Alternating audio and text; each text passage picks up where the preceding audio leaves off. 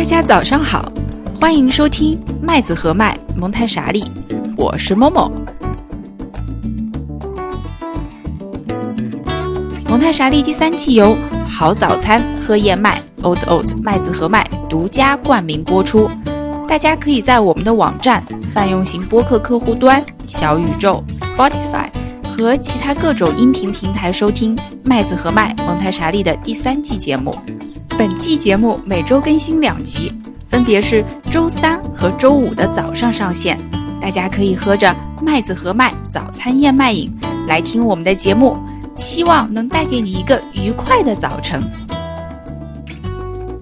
大家可以使用我们在节目文本中提供的淘口令或者链接，或者直接到麦子和麦的淘宝店、天猫店，对客服报上口令“蒙台傻利”，即可获得本节目专属福利优惠券，以更优惠价格享受健康美味的燕麦饮品哦。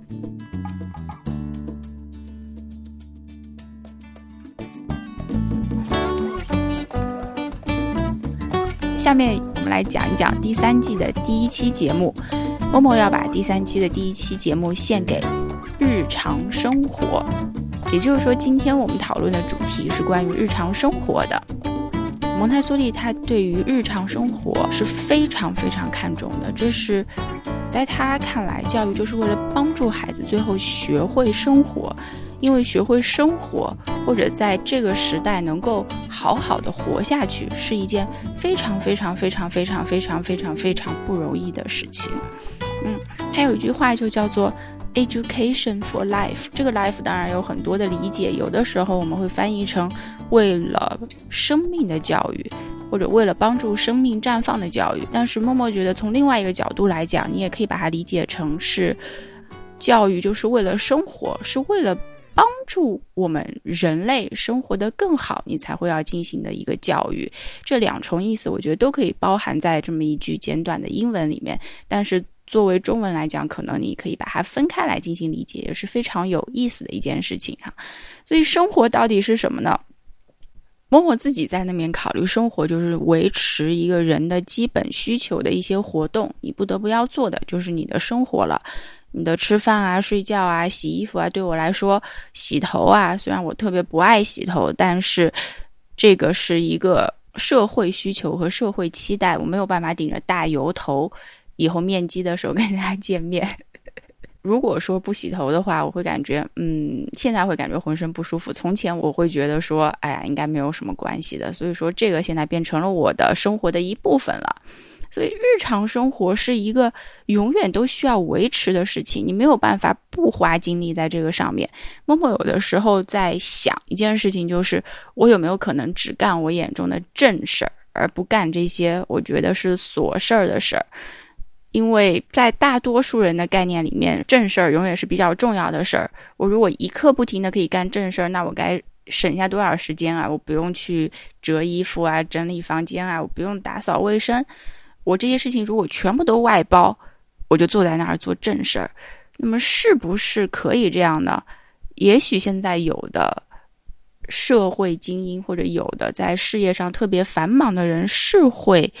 有这样的生活的，但是有的时候当他回过头来想的时候，会有一句话就是：我这样的日子已经没有生活可言了。那么在我的做正事之外，在我的事业之外，我好像没有一点生活。我剩下的时间就是把钱给花出去，是一个消费的过程。也就是说，从赚钱到花钱，形成了一个完美的闭环。然后我在闭环里面，我会觉得这时间过得非常的既快又慢吧。因为在这个循环里面，其实日常生活占的比例太小了，所以会给人一种人生很漫长而失去这种目的的感觉。但有的时候，你又会觉得它非常的快。所以，日常生活这个时候就变成了一种很好的调节。我们必须要承认一点：首先，在开始这个节目之前，首先要有的一个共识就是，人是永远都会需要日常生活的，会需要一些我们看起来很琐碎的事情来维持一种生命的节奏。所以说，你没有办法把一个人的日常生活全部去外包的。默默觉得跟人工智能可能不太一样的地方，就是人会需要这些日常的生活。那蒙台梭利就觉得呢，不管在哪一个阶段，处于同一发展阶段的孩子是可以组成这种混龄的小小的团体，在一个合适的环境里面，而孩子呢就可以在这样的环境里面去生活。注意哦，这里讲的是生活，而不是传统意义上的说去到一个学校接受成年人对孩子的一个教育。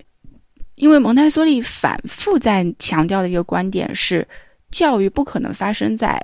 强迫之中，你没有办法强迫一个人去学习或者去生活。教育只可能发生在他自己愿意去吸收和学习的情况下面。我们把它叫做 auto education，你可以把它叫做自学。但是默默特别担心，有的人在想到自学的时候，就会想到呃量子阅读啊之类，就翻一翻书，大家就什么都懂了，不用老师教这样的一个情景。所以我想在这里。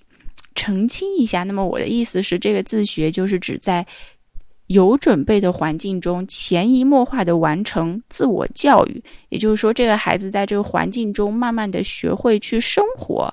是这样的一个概念，叫做 auto education。也因为有了这样的概念呢，所以。这个学校就不再是一个学校，而是一个家，所以是一个孩子理论上来讲啊，每天都可以去的地方，因为它不是一个很有压力的事情。当然，为什么我要说这是理论上？就是因为教师也享有合法休息的权利，所以我们没有办法每天去开这个班。那在蒙台梭利时代呢，他经常举的一个例子就是孩子想要天天都去这个环境，为什么呢？因为他觉得去这个环境也就是去生活啊，在家也就是去生活啊，他没有一个说。呃，学校和家之间有那么大的区别的一个转换，因为他是换了一个环境，但是依然在生活，是这样子去理解。为什么我说可以每天去上学啊？当然，现在我们还是按劳动法，该休息的时候要休息。那么刚才这段话，其实我们就是讲了，在蒙台梭利的眼里，到底什么样的活动是日常生活？还有日常生活是不是一定要有？是的，日常生活是一定要有的。好，然后接下去我们就来讲一讲，在不同的年龄阶段，根据蒙台梭利的理念，我们是怎么样去设置日常生活的？怎么样让孩子融入到日常生活之中的？呃，蒙台梭利将第一发展阶段的重心，也就是零到六岁的发展中心呢，它是始终放在适应这个世界上。适应这个世界，就是说在有安全感的同时，又有归属感，并且能够和世界产生互动和联系。如果这么讲还觉得不够浪漫的话，就是孩子必须要和这个世界产生深深的羁绊，或者你可以用因缘。来表示这个是缘，对不对？它和世界不断的产生联系之后，就会有很多的卡玛产生。这个与真实世界的互动和联系，就是我们所谓的生活的一部分。那么零到三岁的日常生活，其实主要体现在三个环境里面：一个是家的环境，一个是 needle 环境，还有一个叫做 infant community，意思呢是婴幼儿社群。这个环境呢是渐次比较增大一点的社群或者团体，但是我们说在零三的时候，因为大家主要的概念，零三的孩子是不用学习的。是的，如果从我们认为的这个要去学习的方式这个角度来说的话，零三的孩子确实不用拿本书坐在那儿看，所以他不是进行这样的学习的。零三的孩子主要的就是在生活。而且，就像我们在前面提到的，零三的孩子是在进行一种无意识的建构，他在创造自己，他的人格正在稳定起来，慢慢的开始显现，他的性格也开始显现出来，就是他知道我是一个独立的个体，这时候他的意志也在有初步的发展，所以这个时候呢，就是要帮助孩子尽可能的参与到我们的日常生活当中去。不论是在家的环境，还是 needle，还是 infant community 里面，孩子还是主要会专注在自己的建构上面。然后呢，他会在无意识当中吸收环境当中的任何的家人之间也好啊，还有孩子之间也好啊，以及自己和环境之间的这种交流的方式，他都会去。不断的吸收。那么参与到生活当中，就表现在你会逛超市也要带着他，你在日常说话的时候要带着他，你在吃饭的时候也得带着孩子。所以你的日常生活里面就会包括孩子，孩子也会看到你趴在地上擦地的样子。当然现在可能有扫地机器人。但是孩子的视野里面一定包含着大家的日常生活，所以孩子也会看到大家使用手机的样子，并且把它纳入为自己的以后的日常生活的一部分。这才是为什么孩子会想要不断的去抢大人手机的原因。一部分是因为注意力，一部分也是因为既然这已经是一个日常生活了，他就已经自然而然的吸收进去了。哦。大家在这个世界生活的时候，在这个地域生活的时候，就都会要拿着这么一个东西去看。那我当然也是要看的啊。这个是零到三岁的一个日常的生活，也就是在生活之中把日常生活的内容给包含进去了。但是在三到六岁的时候的日常生活呢？就有一些不一样的地方了，因为我们有一个 casa 环境，也就是叫儿童之家的环境。呃，这个词真的是取得非常好，casa 就是本来就是家的意思，对不对？那么在美国很多地方也会叫 children's house，所以它是一个孩子们自己的家。而蒙台梭利在设置这个孩子们自己的家的时候，就把重点放在了日常生活上面。我觉得这个日常生活领域的设置是一个非常非常精彩的设置，它的精彩程度并不亚于后面的感官区啊，或者后面的数学区啊、语言区，因为日常生活实在是这个年龄段孩子的重中之重啊，所以我会分一些层次来给大家梳理一下什么是卡萨环境里面的日常生活。在卡萨里面有一个专门的区域叫做。日常生活区域，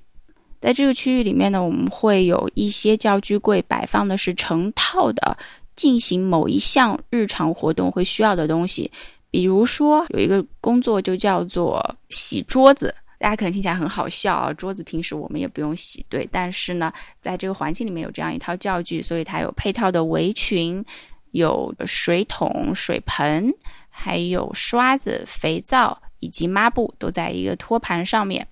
还有一块桌垫。然后呢，你得把它拿到一个合适的地方铺好。接着你就开始洗桌子。洗桌子的时候呢，先是要用海绵。诶，刚刚我有说海绵吗？哎，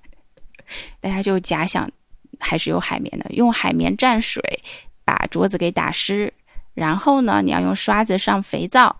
接着呢，你得用海绵，这挤干的海绵把所有的肥皂泡沫给它擦掉。最后呢，你用布像给桌子抛光一样，用力的把桌子给擦亮、擦干净，是这样的一个工作。那日常生活里还有好多好多区域的设置，有别的工作，像是倒水啊、倒谷物啊，还有切黄瓜呀。主要呢分成了几个大类，一个大类呢，我们把它叫做照顾自己的工作，比方说我们以前有提到过的衣饰框，帮助孩子去了解衣服怎么扣，扣子怎么扣，鞋带怎么系。第二个呢，我们把它叫做。照顾环境的工作，也就是他怎么扫地啊、擦桌子啊、掸尘呐这些，还有一部分呢是关于优雅和礼仪，怎么跟人问好，怎么跟人道别，哈，怎么说借过，怎么拿剪刀这些部分的内容。这一部分的工作，它首先有一个目的，就是要帮助孩子适应当前的文化和生活的，这是他的第一个目的。那培训师在讲的时候。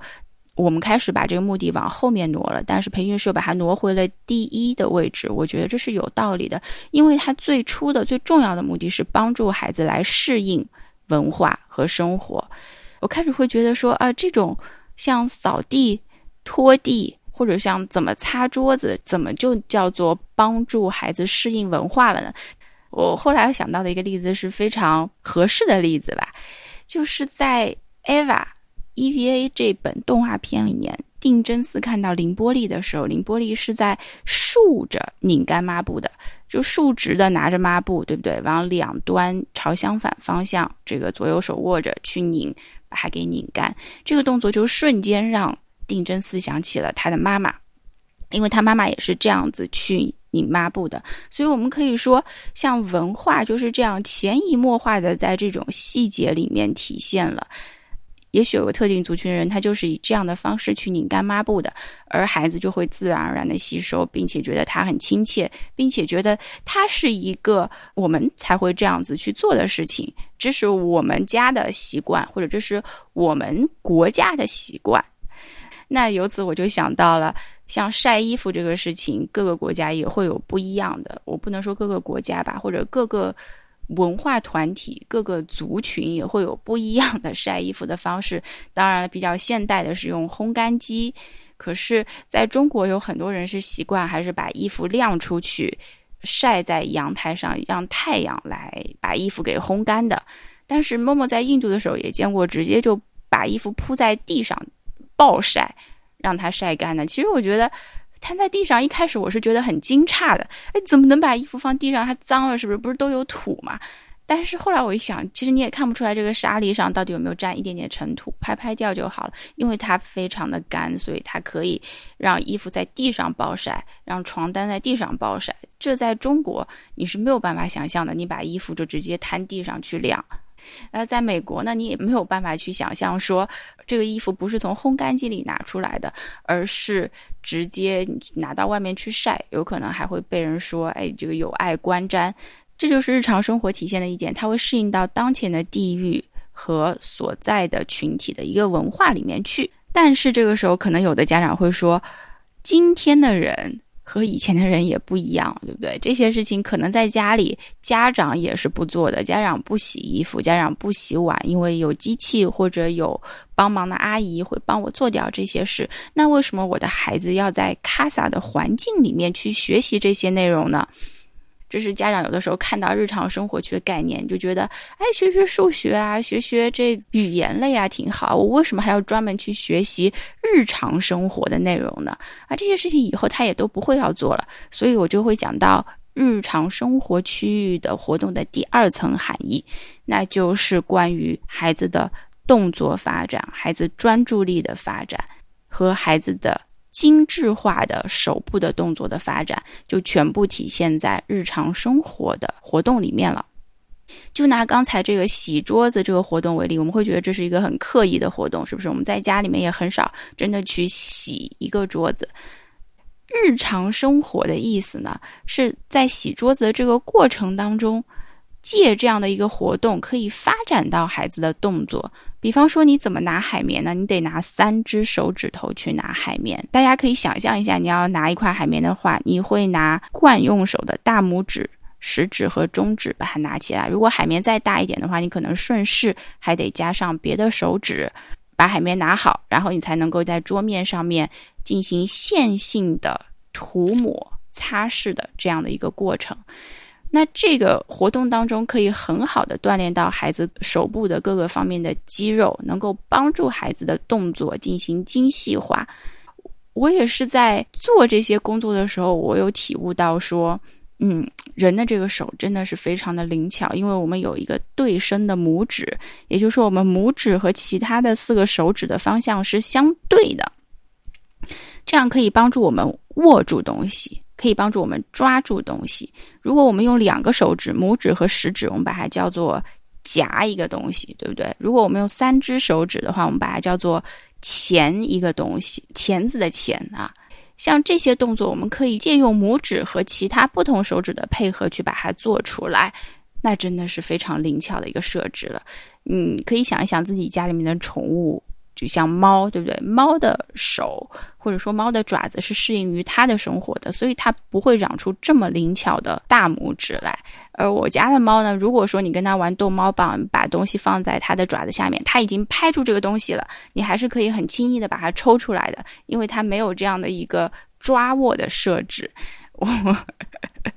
这样讲，我家的猫不知道它会不会生气。但我们人不一样，如果一个人是紧紧抓住一样东西的话，别人是很难从他手里把东西给抢走的。这些日常生活的工作会很好的帮助小年龄段的孩子去发展他手部的动作，而在发展手部动作的同时，孩子会处于一个非常专注的状态，他会愿意一遍又一遍的去重复这些工作，哪怕桌子已经很干净了，他还愿意去重复这个工作，而且他很享受这个过程。所以说，这在感官精致化的阶段，能够有机会通过有目的的活动去不断的重复一些动作，当然可以增加孩子对动作的协调性，也可以增加孩子的专注力。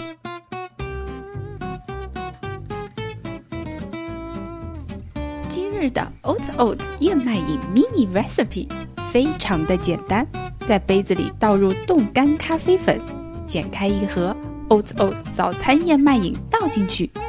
搅一搅，一杯浓香提神的燕麦拿铁就做好了。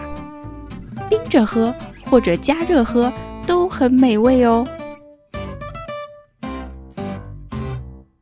这么一说，是不是日常生活就变得高大上起来了？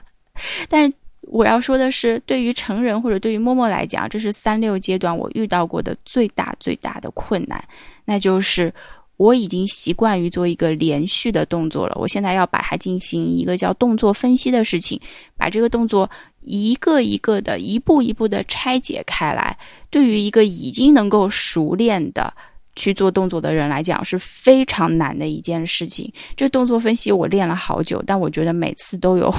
不尽如人意的地方，我可以讲一个例子，就是关于开瓶盖。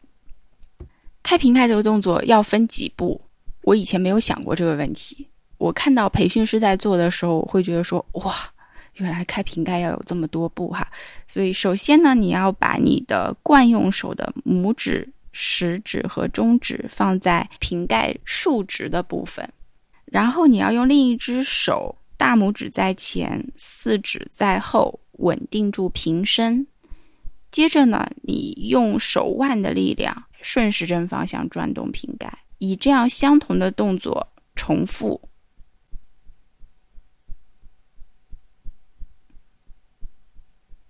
直到盖子完全打开。我刚刚是在做动作，并不是在沉默哈。因为这个动作如果不做出来的话，我没有办法用语言去描述它。那大家也会感受到，在做动作的时候，如果要配合非常多的语言的话，孩子的注意力会一下子被你的语言给分散。因为语言真的是太有魅力了。所以你在做动作的时候呢，为了保持孩子对于观察你这个动作的专注，你要一言不发啊。对于默默这样的话唠来讲，也是非常困难的事情。所以我在日常生活区域，其实碰到了我在蒙台梭利培训的过程中最大的障碍，就是一个我得忍住不说话，一个我还得把动作进行分析、拆解动作，这对我来讲就是两大难关哈。那么这就是日常生活的第二层意义了。第一层是帮助孩子适应文化，第二层是帮助他协调动作，还有发展专注力，能够使手部的肌肉更加的精致化。这是它的第二层意义，第三层意义呢？也就是说，在完成这些日常生活活动的同时，孩子的独立性、自信和意志都得到了发展。我们一进到卡萨的环境当中呢，就会给孩子介绍日常生活的内容。首先，它是一个在家里也会经常看到家长。或者别的成人进行的事情，他会眼前一亮，就说啊，原来这个环境里面我也可以自己去做这些事情了。原来我妈妈就是这样的，那现在我也可以了。所以他的自信就会增长起来。而且日常生活的活动有一个非常显著的特点，就是它见效快，它见到结果快。对于一个三岁的孩子来讲，他可以马上的看到，因为我的。动作，这个地就变干净了，地上的纸就变没了，因为我的动作，眼前现在就有了一盘黄瓜，这是不是非常的诱人，能够给他很大的信心呢？再有一点是日常生活的活动，它是基本上很少你是有犯错误可言的，因为没有一个特定的方式要求你要怎么去擦桌子也好，邀请你怎么去切黄瓜也好啊，只要是有逻辑的步骤就可以了。孩子最有可能的是他的能力达不到，但是他很少会在日常生活里面真的去犯什么错误，因为我们知道犯错误的话，首先你是要有能力完成这件事情的，或者你得有意愿去做一个事情，或者你得做一个选择。明明你知道什么是对的，你做了一个错的事情，叫做犯错误。你明明知道一个事情什么方式是对的，但是你选择用其他的方式去做，而那个方式带来了很坏的结果，我们叫做犯错误。但是在日常生活里面，我们说就没有这样的犯错误可言，它最多是我的动作不够协调，可能我的桌子没有擦得很干净，但是这是可以通过不断的重复。来进行调整的，在不断的练习当中，他的这些动作就会越来越好，这个日常生活就会处理的越来越井井有条了。那么，这个也可以带给孩子很大的自信。他几乎都没有犯错的几率。如果说在日常生活里面，孩子你觉得孩子是在犯错，比方说故意把水给弄出来的话，那我们首先要考虑的是你和孩子之间的关系到底有没有建立好，而不是从这个活动本身去出发的。因为日常生活真的没有错误可言，一百个人有一百种做事的方式。那么还有一点，日常生活会带给我们一种秩序感和恒定感。一种安全感，日常这两个字拆解开来解释也非常有意思。日常，日常像太阳一样，每天都能够出现，对不对？像太阳一样，每天都升起和降落，这就是一种日常。你做的这些事情就和太阳的升起和降落一样，是你每天或者每隔一段时间就会经历和重复的事情，这可以带给人很大的确定感。我们说天行有常。就像整个宇宙的规律一样，太阳会照常升起，明天又是新的一天，旦复旦夕，明日复明日。虽然你在黑夜里面，但是你确定明天太阳一定会升起，是怀着这样的信心可以去生活的。当默默讲到这些句子的时候，我自己也有被我自己给疗愈到，就是不管你身处在什么环境里面，你总有一个可以让你很确定的事情。这就是日常生活带给我们的巨大的确定感、秩序感、规律感，那么就可以帮助到孩子建立起对生活的信心，也可以帮助他建立起对自己的信心来。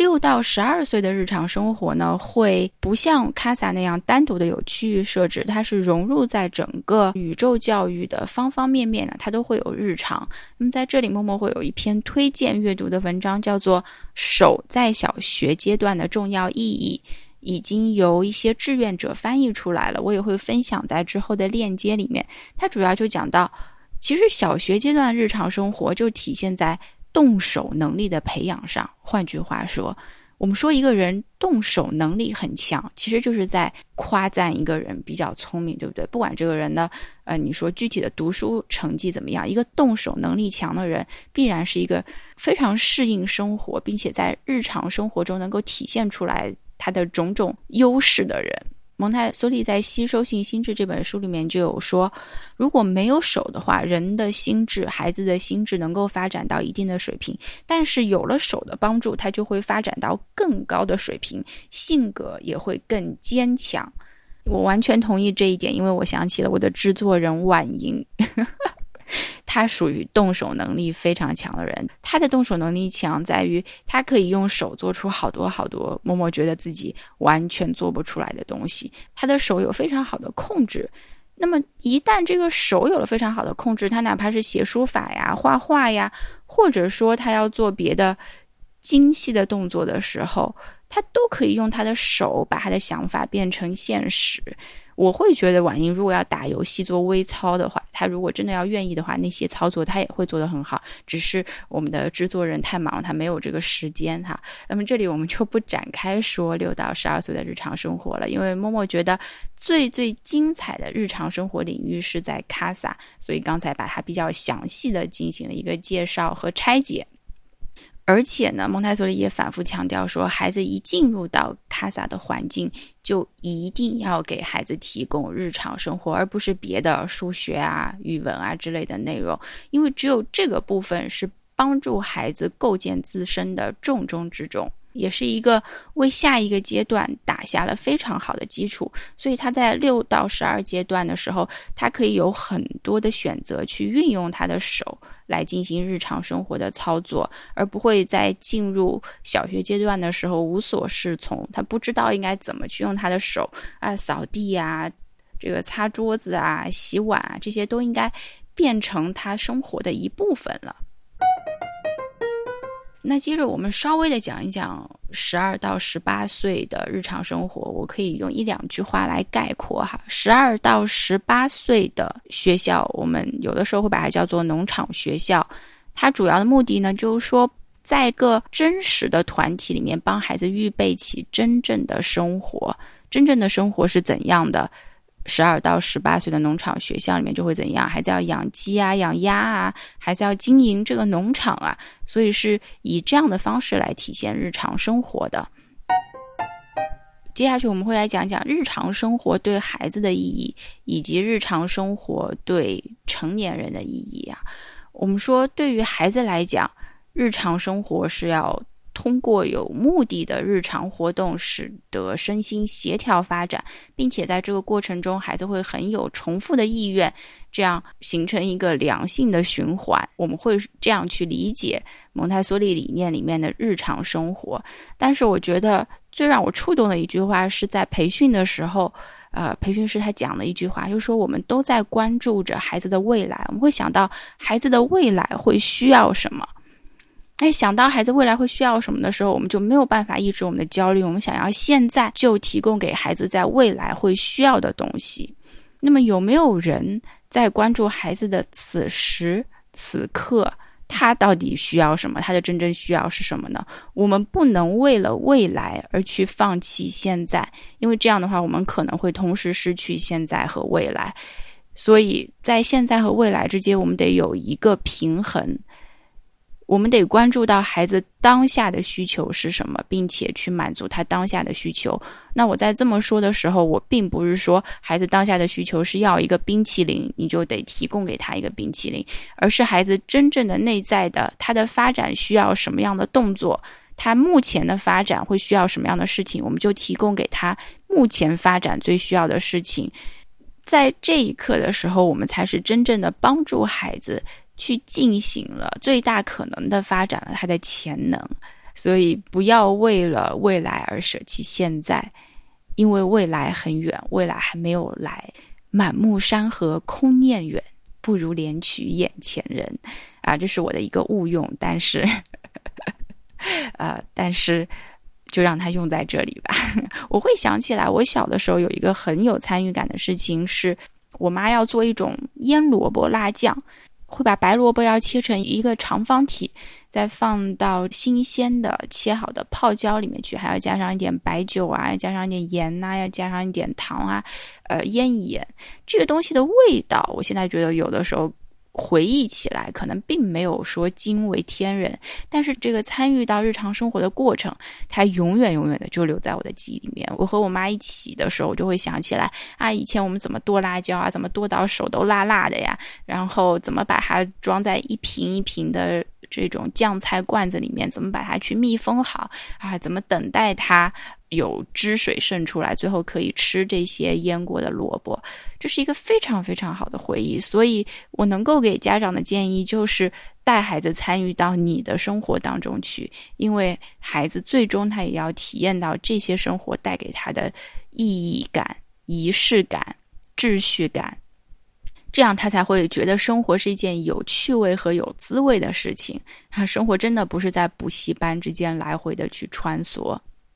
那么日常生活对成人而言，其实也是非常有意义的。就像我们在开头说的，日常生活是一种在大家觉得赚钱的那些工作和工作之间，或者说赚钱的工作和花钱的娱乐之间的一种很好的调试。如果你可以换一个角度去看待日常生活的话，那么确实是这个样子的。某某有一本想要推荐的动画片，叫做《枯雨宫村》哈。当然，它也只是一本动画片，不是说那种很费脑、很烧脑的片子，也不是有特别深刻的哲学含义。但是在这本校园的日常动画片当中，它很好的有体现出日常的这个幸福的滋味啊！我看的时候会觉得很爆笑。大家如果看的话，可以配合弹幕一起看，因为它的弹幕真的非常好笑，网友们太有才了。它这里面有一个很关键的点，它就是说，每一个我们经历的日常都是连续发生的奇迹。如果你仔细去想这句话的话，它是一句非常有内涵的话。换一个角度去看的话，我们的日常生活是非常值得珍惜的一件事情哈。那么，如果说默默讲的这些还不能够让你提起对日常生活的兴趣的话，我们也可以从另外的一个角度来理解，那就是一个很玄妙的角度——风水。进行日常生活的活动，能够改善。一个环境的风水也能够改善你本人的风水，所以说，当大家觉得对于生活很茫然无措、灰心丧气的时候，不妨拿起马桶刷，再配合这个马桶清洁剂，你把它倒在马桶里面，啊，等待十五到三十分钟，用水冲一冲，拿一个马桶刷去刷一刷马桶。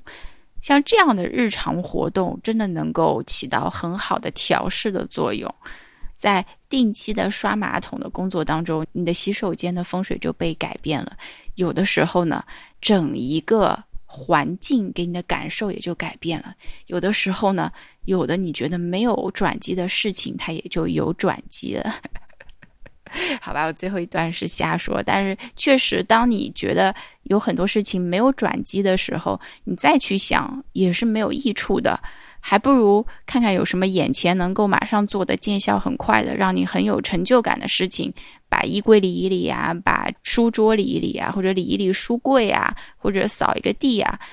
在做完这些很快能够见效的活动的时候，确实能够让你重新建立起对生活的信心，能够让你重新换一个角度，带着欣赏的角度再去认识一下生活。经过了这一通胡扯呢，我们的第一期节目也就接近尾声了。其实我有一个特别想用的第一期的标题，叫做“日日是好日”。这是一本日本的电影，讲一个年轻的女孩子怎么样去学习茶道的。但是默默觉得用在这里也非常合适。也就是说，我们得慢慢的学会和日常生活琐事相处，因为它虽然游离在正事之外，它既不赚钱，它也很少会要去消耗我们的钱，它主要是在一个精神上会给我们一些疗愈。所以，如果大家有空的话，也可以看一下这本电影。以上就是本期由好早餐喝燕麦 Oat Oat 麦子和麦独家冠名播出的蒙太莎利的全部内容。感谢大家的收听。如果您有什么反馈，欢迎通过邮件或者评论的方式与我们交流。您还可以使用我们在节目文本中提供的淘口令或者链接，或者直接到 Oat Oat 淘宝店、天猫店。对客服报上口令“蒙台傻利”，即可获得本节目专属福利优惠券，以更优价格享受健康美味的燕麦饮品啦。那么我们就下期再见吧，祝您今天有个好心情，拜拜。